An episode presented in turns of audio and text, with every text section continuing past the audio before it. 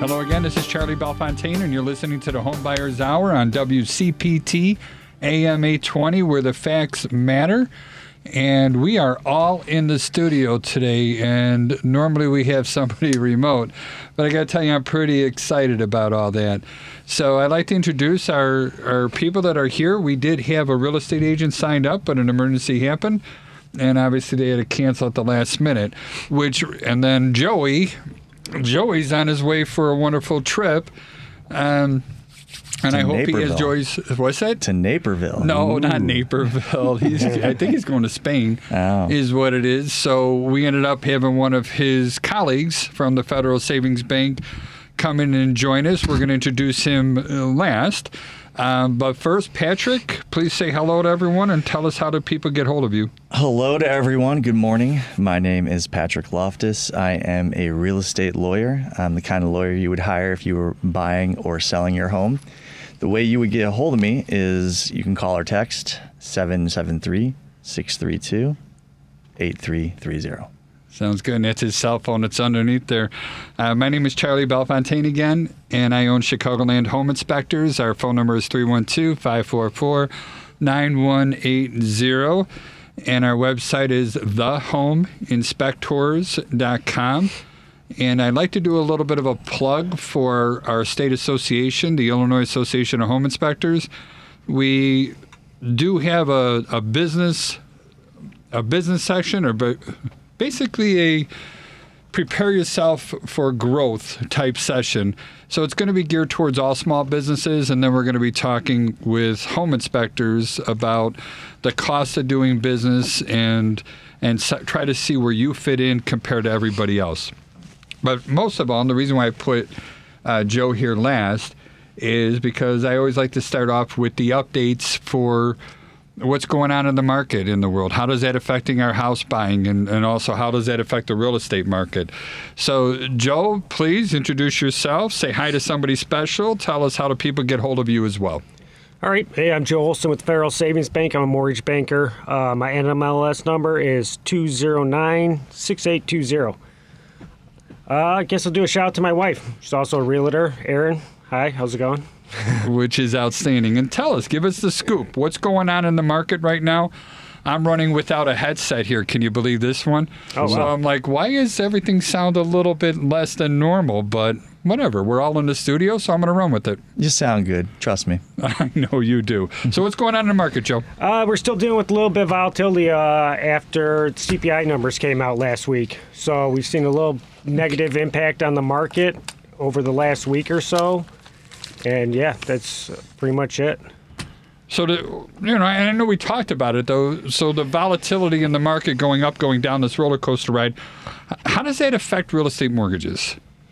Uh, so it's there's a direct relation to it, you know. So if it's as far as affordability goes, if we have the rates go up, you know, it makes things less affordable for people, you know. And just the overall volatility, it's just harder to gauge where you're going to be able to buy at.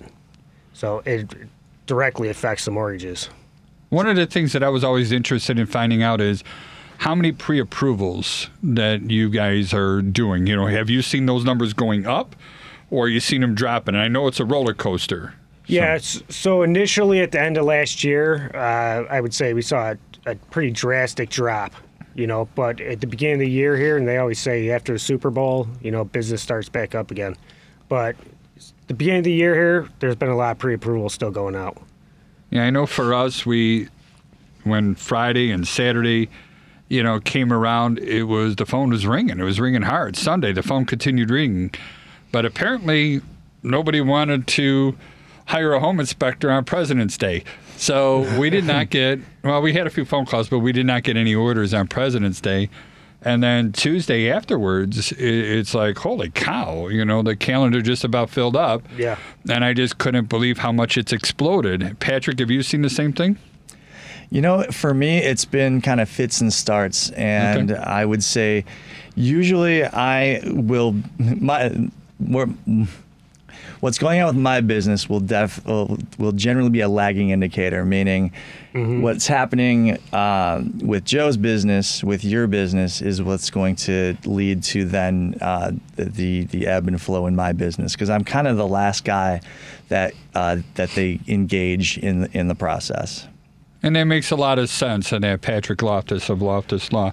So this time around, gentlemen, I am going to steer the home inspection. I'm sorry, I'm going to steer the conversation to the most important part of the real estate process, which is the home inspector. You're not wrong about that. You know? I, I know you're saying that tongue in cheek, but... Oh, I really believe it. Seriously, yeah. I do. You know, I, I've seen too many um, weak inspectors in our business, and it, it just, it just... It's a, it's a pet peeve. It infuriates me, all right? Um, I'm, I've been asked to be part of a moderator of a couple of Facebook groups, and there's one that we're actually broadcasting live in right now called the Facebook Tutor.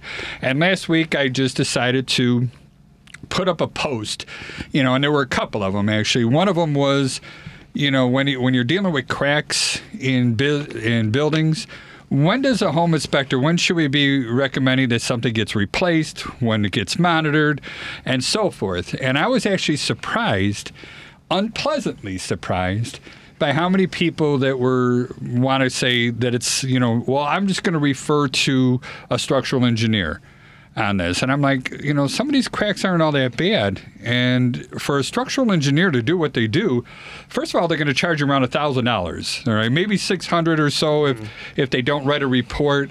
But otherwise, it's going to be expensive. And to do a true structural engineering evaluation, you know, and, and again, this is from what I understand. I could be wrong. But that takes like six months. The whole idea is to see if it's still moving and how much it's if it's still moving and if it's stopped. And I just don't feel that I'm giving my client good advice when I go ahead and say, well, call a plumber, call a roofer, call a, you know, call all these other guys. And, and Patrick, I, I need your advice on this. As the attorney, when you get these home inspection reports and you're putting in your, your what is it, a demand or a request letter, whatever it's called, you know, what what do you do with that information? How do you know how much to ask for? My, my polite set of requests. Um, yeah, it, it, it's, it, it really can put the rest of the people in the transaction in a difficult spot. Um, you know, for one, the inspector is going to be a generalist, right? So you know a little bit about a lot. And then mm-hmm. when an inspector, whatever their, thresh- their threshold is as far as what they're willing to, uh, how far they're willing to extend themselves in terms of, of an opinion, they will then say, seek the advice of a specialist, a plumber, electrician, roofer. You see that that much, huh? Almost that without, is such a peeve of mine. Without variance. I cannot tell um, you how big of a pet peeve that is of and, mine. And I, I'm in no position, in, in most instances, to to insert my opinion or, or what I think is my expertise in place of the inspector. I, I haven't been to the property, um, and I and I don't have the training or the expertise that an inspector would, uh, I hope, have. And so where that leaves me is if there's a question mark, if there's uh, something that we can't necessarily determine how much it's going to cost or how severe the problem is, it, really all I can recommend to the client at that point is to engage with one of those uh, more, you know, more specialist mind, uh, specialist type of, of contractors. And, you know, that's, it's time consuming. It, there's an expense involved. Um, sometimes it's absolutely worth it. Sometimes, you know, it, it's, it's much ado about nothing. But um, if an inspector has the kind of expertise or, or feels com- comfortable enough to say, you know, th- this is a, you know, a, an approach or this, you know, the, to, to extend themselves a bit further than just to say, well, you know, go ask somebody else. Um, you know, it's nice that I, that that that that issue has been at least uh, identified. But what do I do with that? Who else in the transaction is equipped with the expertise to evaluate that to the next step? I, and I get it, you know, but how much time does a client have to come up? I mean, everything is the numbers, right? It's how much am I asking for? You know, I mean, I'm not a big fan of letting somebody who's selling their home fix a repair for me, unless it's going to be like one of the ones that I am a fan to let them do are loose toilets. All right. It, it, it sounds dumb because we get so many of them, but I don't know if that's just a loose nut or if the actual flange on a cast iron support there is broken, which means everything's got to be torn apart, put back together again. Well, there you go. And and you've just pointed out something that is uh, a very tricky one for any buyer, and that is when you see something and it's an issue. Let's and, and water is is is usually the culprit, but um, water's always going to be a big problem. Number one enemy. When water goes someplace it's not supposed to be, it's usually a problem. Um, so when when we see evidence of water damage, when we see a loose toilet, as you uh, alluded to, um, we don't know. We can't really know what the extent of the problem could may be. I mean, for all you know, Charlie, in, in your example, uh, you've got rotted subfloor. And then now we've you know, the the problem is exponentially worse. I mean, it's it's a it's a fairly straightforward fix, but you're talking about p- pulling up the tile, then you're talking about uh, excising that rotted p- uh, piece of subfloor, putting a new piece of subfloor in, and then replacing the tile. I mean, that's not cheap, right? And Joe, you got a background in construction too, don't you? Yeah, not, you're yeah. not just a mortgage guy. Yep. And I don't. That sounded like I'm insulting you. I didn't no, mean no, to. No, no, for sure, not at all. But I actually was going to ask you. Yeah, I know, right? So my question, Charlie, is: can you give context to some of these inspection things to the realtor so that they can kind of be on the same page with the buyer? Um. Well, the like to the crack the, that you brought up. I feel like they're so common in Chicago. Yeah. You know, and and if it's always a structural engineer, I mean, every house, not every house, but there's so yeah, there's so many houses in Chicago that have these cosmetic cracks, or they may just need like epoxy. Yeah. So like, can that context? You have the official report. Can that the realtor get on board and kind of explain like, hey, this is a common uh, issue in Chicago that's easily resolved? There's a gentleman, Wayne Janick, who's listening right now, and and I really like this guy. You know, he. He wrote, he put up here in the comments, could some of these issues be caused by inspectors not knowing or understanding code? He goes, I know we're not all code inspectors, and I get that. We don't. You know, there's a ton of codes. Nobody, I don't care who you are, is going to know every uh, line item and verse. But that is a great way to base opinions. So, Joe, to answer your question and get back onto that, it's um, I, I'm just going to share my company policy, all right, and, and what our inspectors do. So, you know, first of all, when I go back to my concrete days, we guaranteed our work. All right, we guaranteed it against fire. So if it burned up, we would replace it. We guaranteed it against theft. This is where you guys start laughing, okay? Yeah. yeah, so if somebody steals the concrete, we'll go ahead and replace it. And then we guaranteed that it would crack. All right. Yeah. So, and my jokes don't get better. Everybody knows that. So, but when, you know, we have to have a line. When are we going to tell somebody, A, to get a structural engineer, or B, just go straight to the concrete foundation repair person and mm-hmm. get this taken care of that way? So, for us, anything that's under a quarter of an inch or even up to a quarter of an inch, we really consider that normal.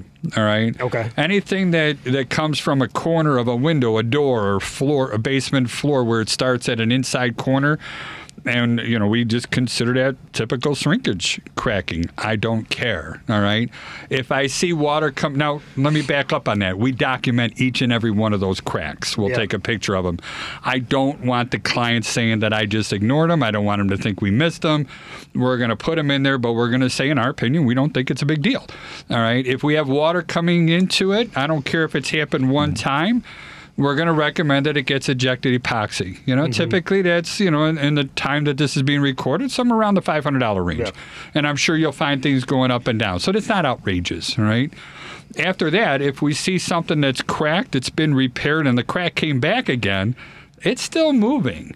All right? We don't need anyone now to determine if it's still moving or not. We need to stop it from moving. So whether that's going to be, you know, surface drainage or underpinning, that's that's where we got to start figuring out. And, and I'm a big fan of baby steps. So look at the surface. We find that most of the problems come up top, get the water away from the building, and then wait six months and see if it's still moving, you know, and go from there. Um, if it's going in two different directions. So just enough where the crack occurred, we know that they pulled apart from each other. Now, if one of those sides comes forward or backwards or up or down, that's two different directional movement. I take those very seriously, and we think that that should have a repair person come in here. The only time we actually call out, you know, for and re- refer a structural engineer, when it's like, I really don't think it's bad.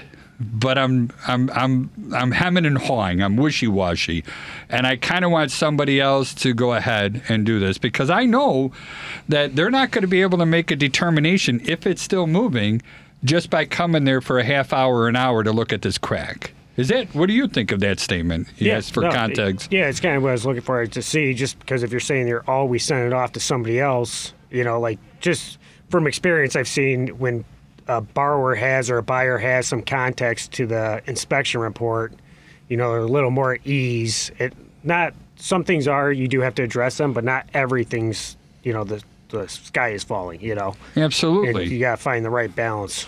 And we did have another question come in here, and it was directed at me about, you know, when we talk about the severity of crack, do I seek the opinion of a specialist? Um, if I don't think it's necessary, I'm gonna, I don't, all right? Again, if it's under a quarter of an inch, if it's just a hairline thing, you know, I really don't believe that that's noteworthy, all right? But I'm still going to put it in the report. We're going to mark it as, as minor, and no, I am not going to push it off on someone else. If I think it needs to be repaired, I'm going to tell my client I think it needs to be repaired. I want all of our inspectors to do that and tell them they think it needs to be repaired. And then, you know, we have companies that we do not get commissions from, but we found that they do good, solid work. And we're not afraid to go ahead and here's a list of people that that we are comfortable with the product mm-hmm. that they deliver. All right. Well, you can tell me if I'm off base, but you know, your your guys, your inspectors are going to be in hundreds of homes every year. You're going to see thousands yeah. of cracks over periods of time, and you're also going to be aware of how often that sort of thing turns into a nightmare. And I think that experience is is kind of what you're referring to, and that's what you're leaning on in terms of being able to take the next step of saying, this is what we usually see, um, this is normal, uh, or or not, but you know, here's what could happen, but in our experience, uh, you know, we, we don't see that this is the kind of situation where such a thing can happen. I think having that dialogue with somebody, at the very least, you know, they they know the spectrum of of the what ifs, and then they also can rely on your expertise in terms of, okay, how how much risk am I taking by not going to the next step of hiring a, a structural engineer? Because quite frankly, if I'm going to hire an electrician after I get you in, if I'm going to hire an electrician, a plumber, a roofer, a foundation person, I I shouldn't have bothered what getting you in the first place. What the hell do you hire me for? Exactly, exactly. You know, so there, if I'm going to tell you, go call all these other people. Yeah, that's my peeve right there. So yeah. There you go. Yeah, I just agreed with you. What do you do? no, no, seriously, what do you do? Now you're, you know, I give you a whole bunch of wrenches that I just threw into the works. Fix my works. What are you going to do as the attorney to get us through all this and and either either kill the deal or help somebody get something fixed? That's what I was going to say. Kill the deal. Yeah, I'm gonna, I'm gonna badmouth. I'm gonna badmouth the inspector. Uh, I'm gonna say I know way no, better inspectors. You should, you should call this guy Charlie. He knows, uh. what, he knows what he's talking about.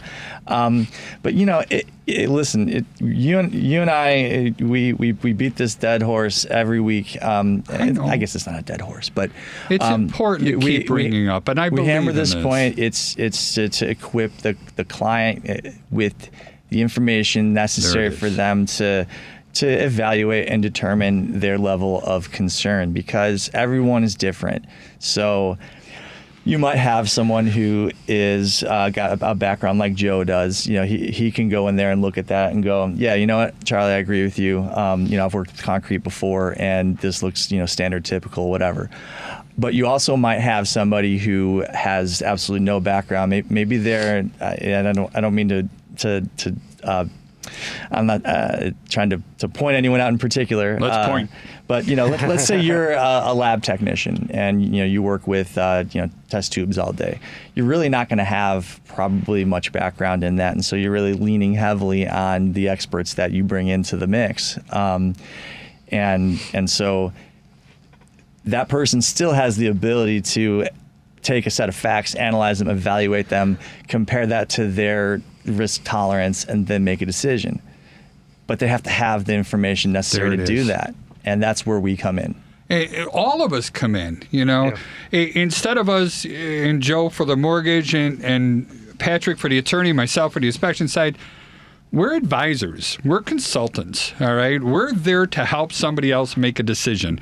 And I'm just a big firm believer in giving them as much information as possible.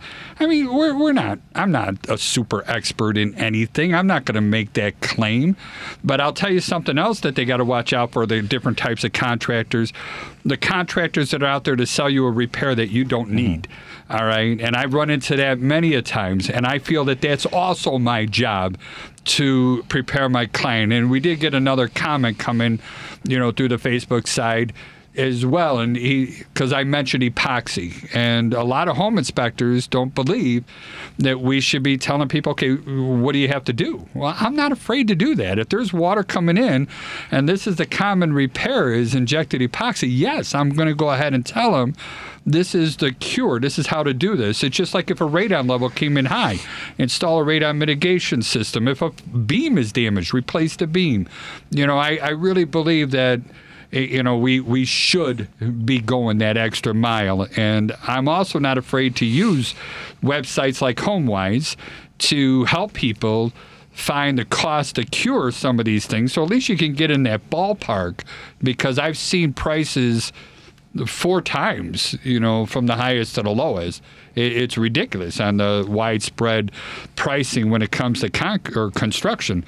I'm, I'm off on a. yeah. I am. Well, I am way worked up I right now. I did have something on that, Charlie. You know? That's where that referral really comes into play. Like, if you're doing my inspection, like, and I'm trusting you on that, like, I trust your referrals as well. Like, for yeah. the repair, I, I think it's huge to have that network. You know, like, referring attorneys, you know, like, it's better to work with people that can, have already been used before yeah. and use them again. Yeah, and I'll Go take ahead. that one step further. Please. You know, uh, Charlie, you and I talk, I think, every week about you, what kinds of questions should you ask an agent before you hire them. It's a big deal to me. And if you're hiring, uh, well, really on the list side or on the buy side, I would ask my agent, tell me about your database of of referrals. Uh, Ooh, you know, do, that's a good question. Do, do you have, how, how many people do you have? How many handymen do you have that you can recommend for me uh, if, if if I need one? How many people can you recommend to me to refinish my floors, to paint my home, uh, to redo some electrical? Um, and, and on both sides, because yeah. let's just, let's face it, if you are uh, going to, to seek out a contractor based on advertising, their price is baked into that price is going to include the cost of their advertising. It is. Um, that's why a word of mouth referral is, well, that's one reason I should say a word of mouth referral when it comes to a contractor is almost always going to be better, because uh, they don't need to upsell you on stuff. They're they're priced, they're they're their prices don't need to take into account that they have a ten thousand dollars uh, advertising budget every it month. It may. You know, it, it may. I mean, you know, like the biggest waterproofing companies in here, you see their billboards all over the place, right? They they advertise, but when it comes to injected epoxy, I'm cool with that. When it comes to fixing cracks, I've and I, I'm friends with the owners of one of these, right? And I've seen them take these hairline cracks, and they're like, yeah, you're going to have to underpin. We're, we're talking two thousand dollars for every single pin that we throw in the earth, all right? And those are five feet apart. That could run up real quick. We did one house that we ended up going with a two oh three K mortgage on this. It was over one hundred thousand dollars in two oh three K funding for buying this house. And it was over one hundred grand in just underpinning, all right? Whoa. They had another forty, fifty grand because they had a crawl space that they wanted to excavate and turn it into a basement, all right, and extend that. So there was, you know, more putting foundation underneath it. But, you know, you're you're at one hundred fifty grand wow. in just yeah. underpinning and more basement. And it was a big house, but it was still what it was. That's what I was about to ask you, if that after repair value was there. I don't know. Must have been, or else yeah, the I mean, appraiser wouldn't, yeah, have, wouldn't appraise have got out. Through. Yeah, when so. we get up into the wow. North Shore, that's the good thing about mm. some of these things. But, you okay. know, it's yeah. it's the houses are very valuable. You that, know? that gives some context, yeah. If, if you know, if you can get into Glencoe for a half mil because the house is just absolutely needs to. You throw one hundred thousand dollars and you got a one point four million dollars home. Yeah, yeah the numbers enough. work. Fair enough. I absolutely get it in there.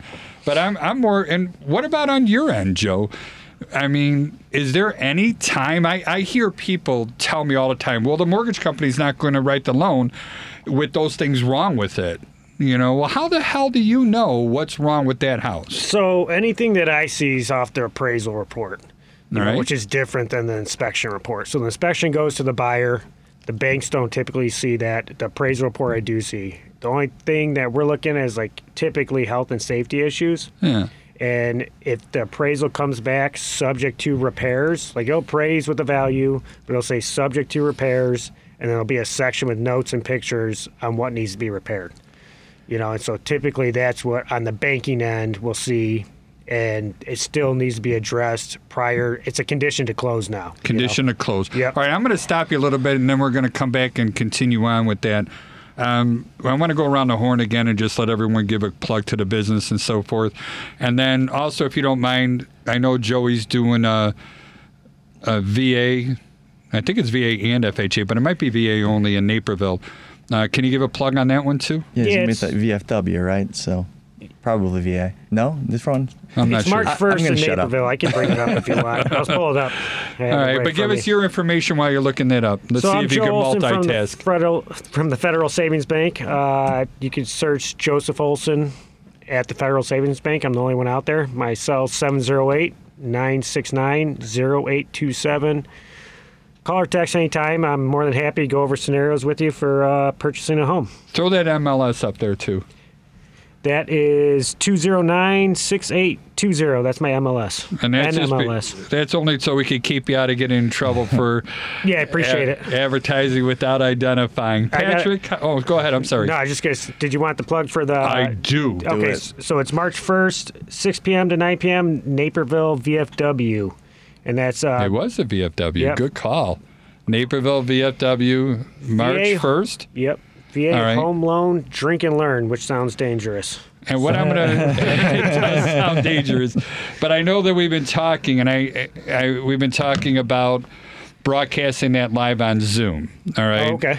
And so I think I'm going to go there with some extra equipment and help them with this sort of stuff, and we're going to put on there where anybody could attend this throughout the nation. They could watch it on the Zoom, and then they'll also be able to participate. We have special tools for that. Oh, awesome. So I think it would be great if you're interested in learning more about V A mortgages, um, and also whether you're an inspector, real estate agent, attorney, whatever you think. You know, I, I really believe that Joey's like one of the top leading experts in this stuff. Yeah, he's a you guru know. of he V A is. loans. He's, he's a he's, V A loan nerd. He really is. I mean, it's him. He's yeah, awesome. Which is perfect, because I was just going to call him a nerd like there was no tomorrow, since he's not here to defend himself, right? Nerd. All right? Nerds. Patrick, how did they get hold of you? Yeah, Joey. Oh, Joey. Charlie. Charlie, Joey. Too many Joes. Right? Yeah, Charlie, you know, my, my brain is like a steel trap for nothing trivia. Nothing gets in, nothing gets out, or what? Trivia. Anything important, I got to look up, so um, unfortunately. Uh, yeah.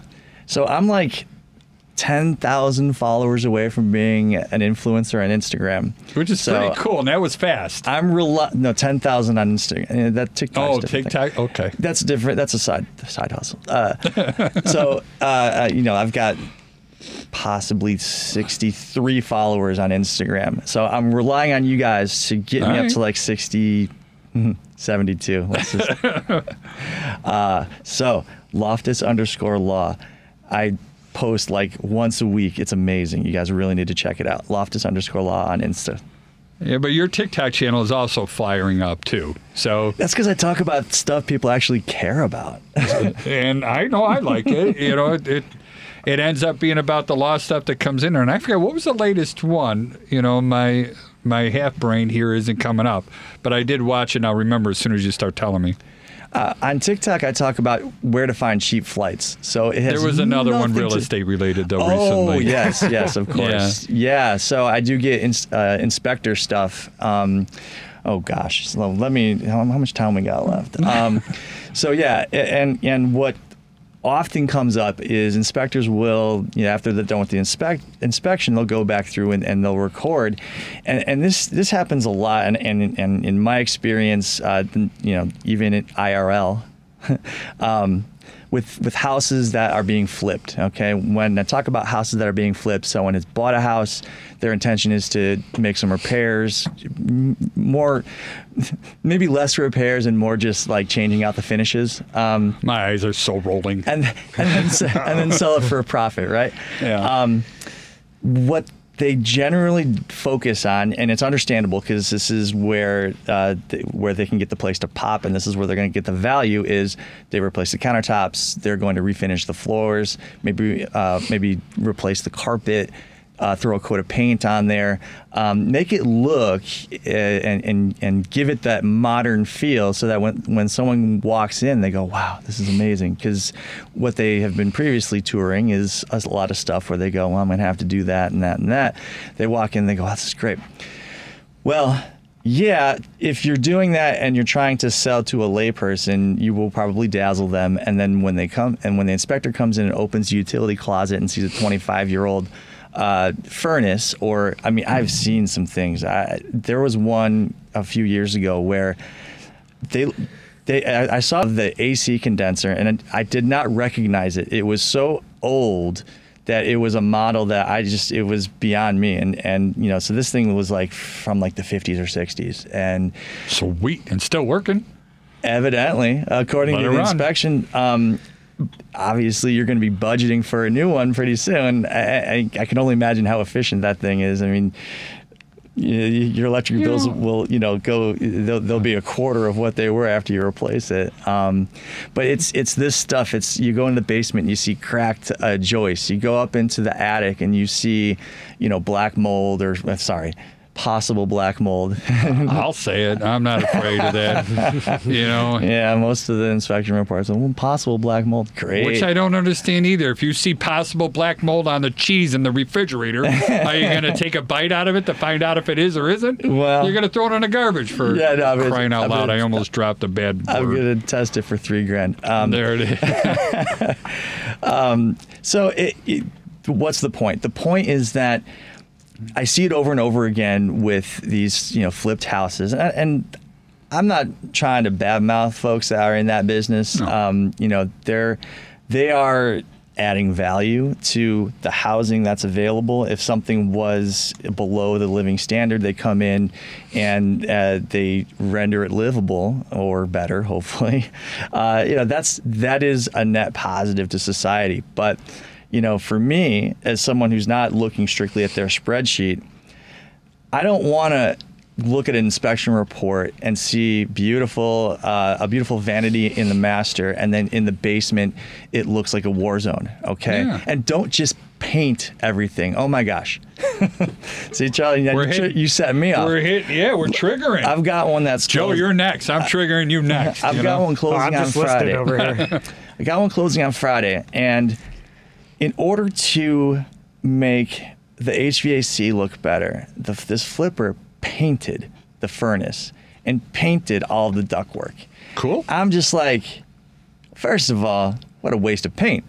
Second of all, I don't want to be any, anywhere near that, because what happens when you take a, you know, a chemical and heat it up? I don't. Usually bad stuff happens. Nah, it doesn't get all that hot, you know. Well, so I've seen a lot of ductwork painted. That doesn't bother me. The, the furnace and, itself, the furnace cabinet was painted. You know, a lot of these furnaces, believe it or not, are side and rear either one or zero inch clearance to combustibles. The fronts are usually six inches. And that's mostly to allow air movement that comes in there. But and the tops of the furnaces are typically six inches. Our vent connectors are six inches, you know, clearance to combustibles. And for those of you that don't think home inspectors should be quoting code, all of those numbers are in the codes. And they're also part of the manufacturer specs that they put in there. So, you know, I, I, that part doesn't necessarily bother me. But, but the why real, are they painting it, That's though? the real thing is why, you know. And, and Joe, why, you know, come up with a guess if you got something. Of why they're doing it? So yeah, why would somebody paint a furnace? So I have the background here. This is where I started in real estate, was working with investors, doing fix and flips, things like that. Um, and Joey's listening, so be careful what you say about that nerd. All right? Yeah, so I, I think the reason they're doing that, though, is the, the budget's not there, you know. It, the mechanicals take up, like if you're doing an over, uh, remodel, You know, the mechanical's half the money right there at least. But that know? sounds so, deceitful. Well, I'm saying, but I, but if you plan it correctly, you can replace the mechanicals. If it's not planned correctly or it's not a good flip, those mechanicals are going to stay and they're doing a cosmetic overhaul on it, you know? And so it's it's yeah, just I, not a quality flip, I would say. If I know? sink ten K into, into new mechanicals, I'm not getting it back out on the back end. So what did I spend ten K on? I spent ten K on the buyer not having to spend their ten K. You know, I, yeah. I'm in business to make money, right? And, or the and money, the after repair value might not be there, you know, for whatever they bought the house for, you know. But aren't we also, all three of us, and I know you were talking about the flipper, they're not you, but we're in business to protect other people's money too. We are, yeah. We are. Yeah, absolutely. And that's why, um, you know, you have the experience and, you know, that's why we're we're having this dialogue here, because we can talk about experiences that we are having yeah. and have had with these kinds of properties, because you only have to see it a few times until you sit, until you say, okay, this is uh, a trend. This is something that, that happens, that occurs commonly. And this is something that I have to be on the lookout for. This is something I have to advise my clients on. Mm-hmm. This is also something I should probably discuss with my referral partners. So you're going to take your client in, into this, uh, you know, gut rehab, so to speak. And well, let's not, let's set aside the, uh, the question of whether they actually got the right permits, which is maybe something we'll talk about, but let's talk about it.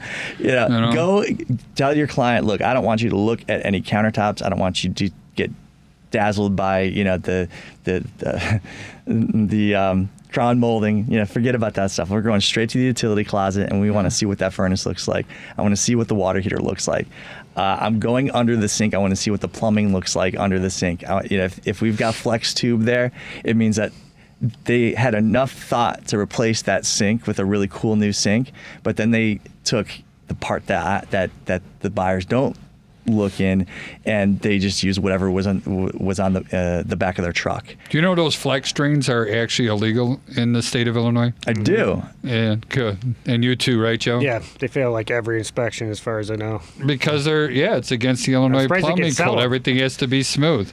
I've well, had, had that conversation a couple times. Like, how can they still sell those if, you know, like you literally use them and then they fail any kind of inspection? You know? Because our industry, our home inspectors industry, refuse.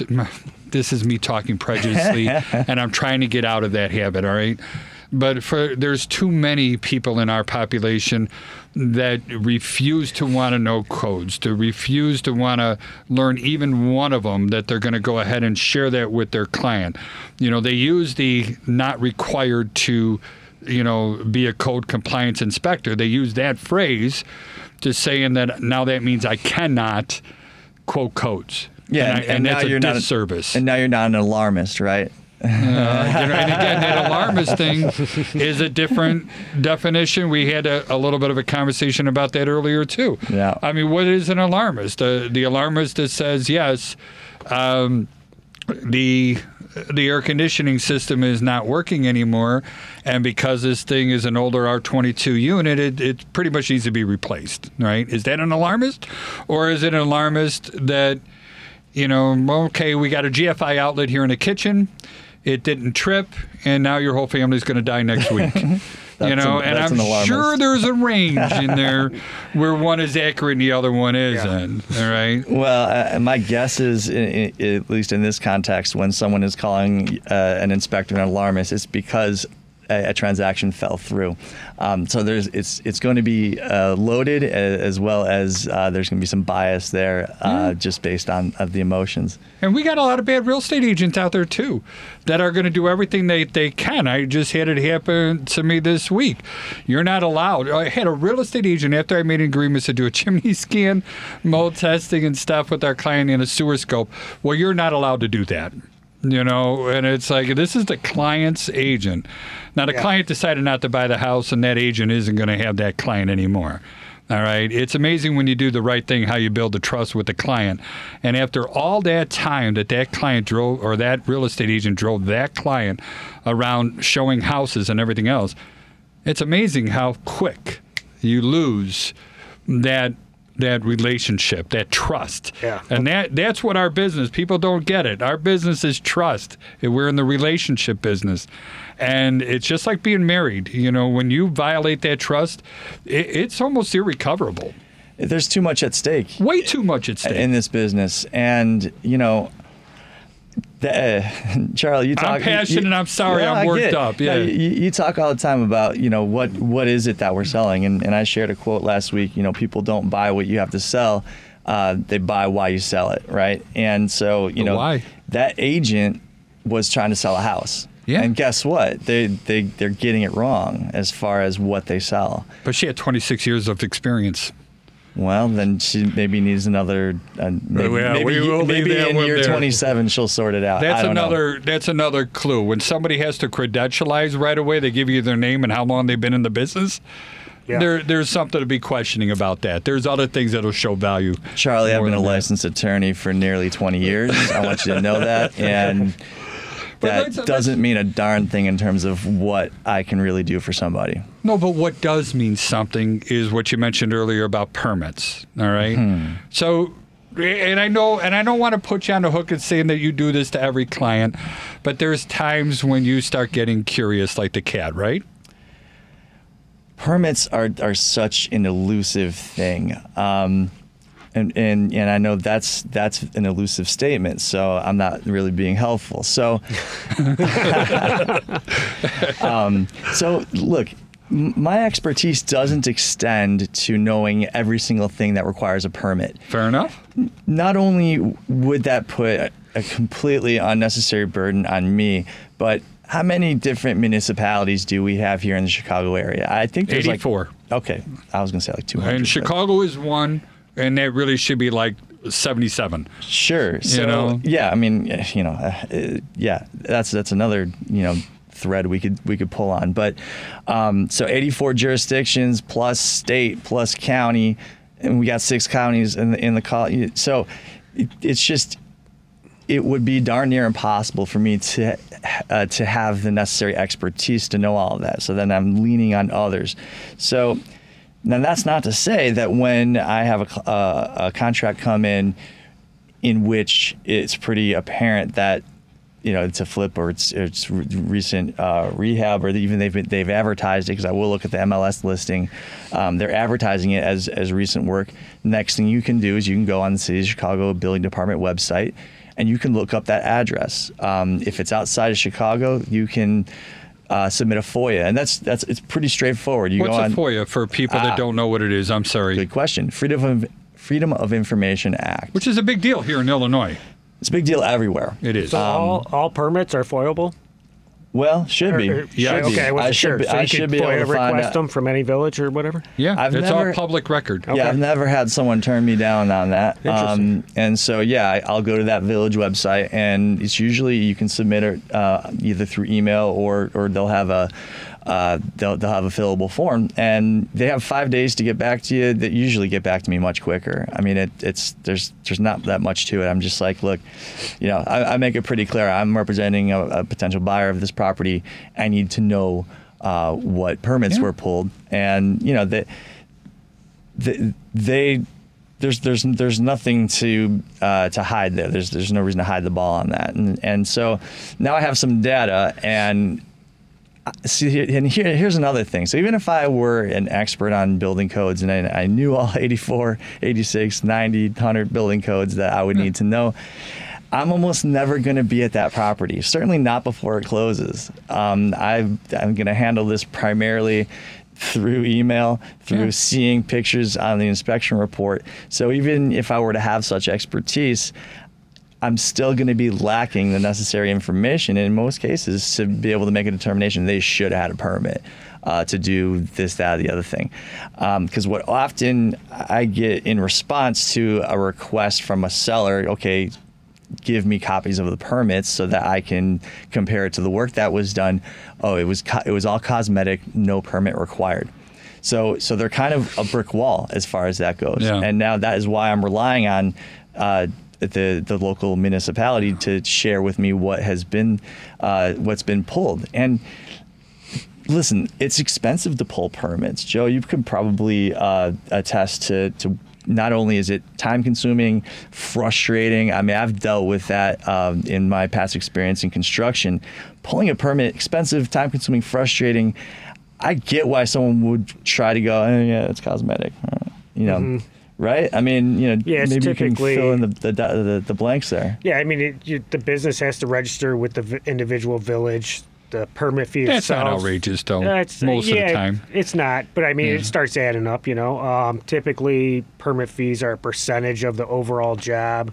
And then, depending on what you're doing, there's inspections along the way that have to be scheduled and could slow down work, you know, so. And how much fun is it to, well, you, you have experience on both sides of this, so yeah. if I'm not mistaken, but uh, how much fun is it to deal with the village inspector who...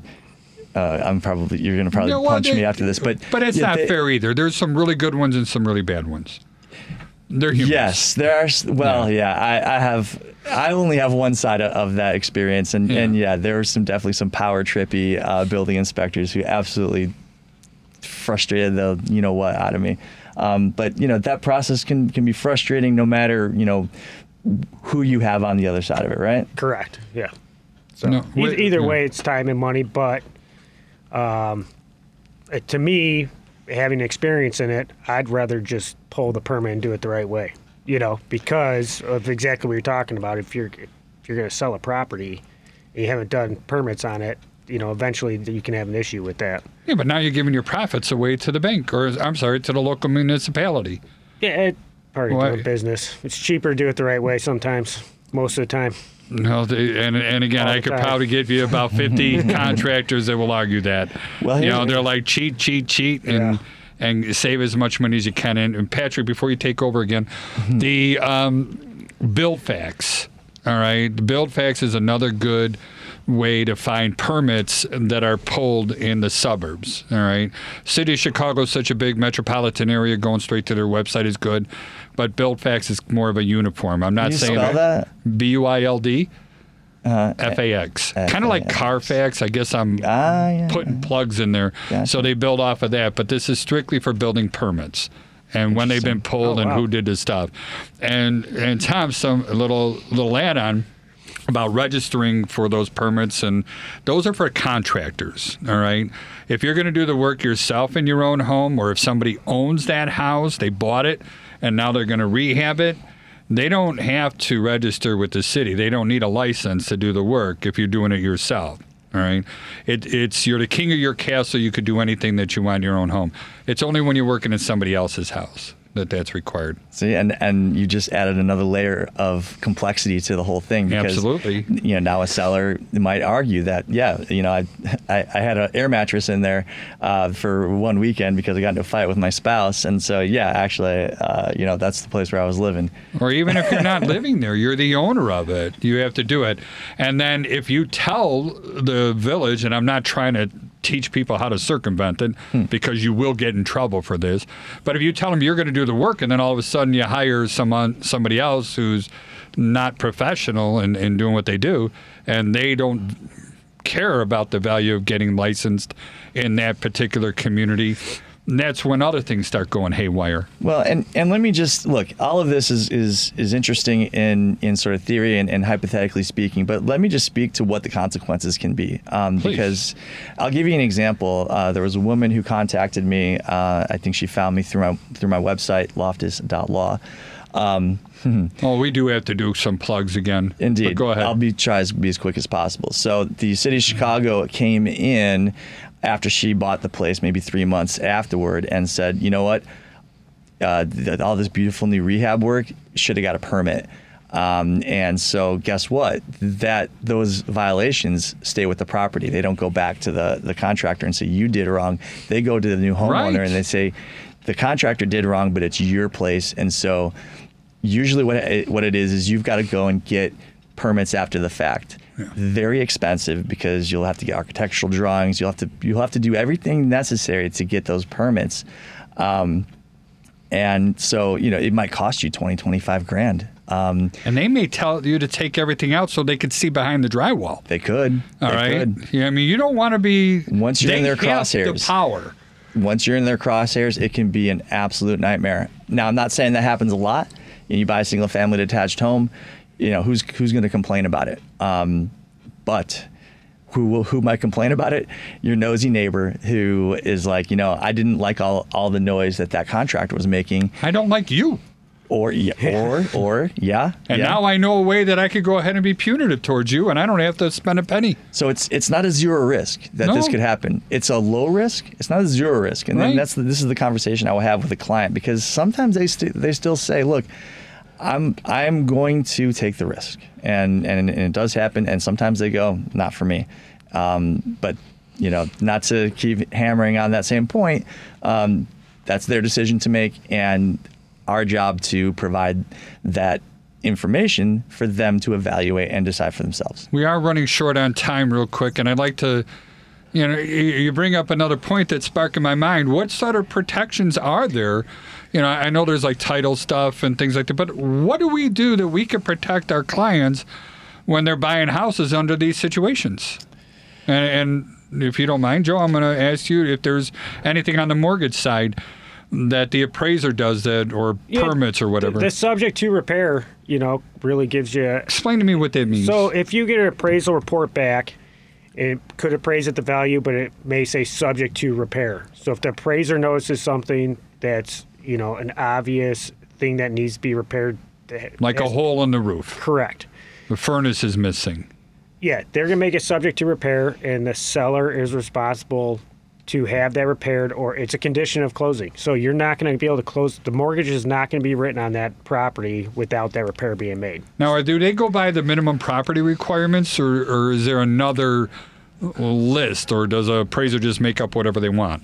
No, there's definitely guidelines they use, um, and there is requirements for, you know, most loans. You know, I, if it's Freddie, Fannie, they have their own requirements, and then F H A, very similar. That's a whole nother story. I don't want to get into the misconceptions of that. Yeah. But, you know, they have uh, property guidelines they follow as well. You know, like chip paint, you know, like F H As. That's a big they, one. They're going to hit that every single every time. Every time. Every time. And so, then they have to come back out there, don't they? The appraiser has to it, go see it, or is that a photo? So it depends. It's up to the appraiser, but sometimes you can just get away with a photo submitted showing that the repairs were made. Or an invoice from a qualified contractor showing that it was completed. Because I know that, you know, Joey brought up a few times in the past, you know, so I guess it's if he, he brought up that sometimes he's had somebody Photoshop a oh, wall really? and sent that as proof of done. Uh, and so, yeah, I, I know he's brought it up a few times that they want the appraisers going out, and I believe that's only for V A. All right, okay. But when he comes back, we'll we'll we'll corner him on this one. The handrails so, is another huge one. That's it like is. Every single time F H A, it's not getting written without it. But we are running out a little bit of time, Joe. If somebody has more questions about the mortgage process, appraisals, and stuff like that, are you welcome that they call you? Oh yeah, text or call me anytime. seven oh eight, nine six nine, oh eight two seven, or you can look me up, Joseph Olson, the Federal Savings Bank.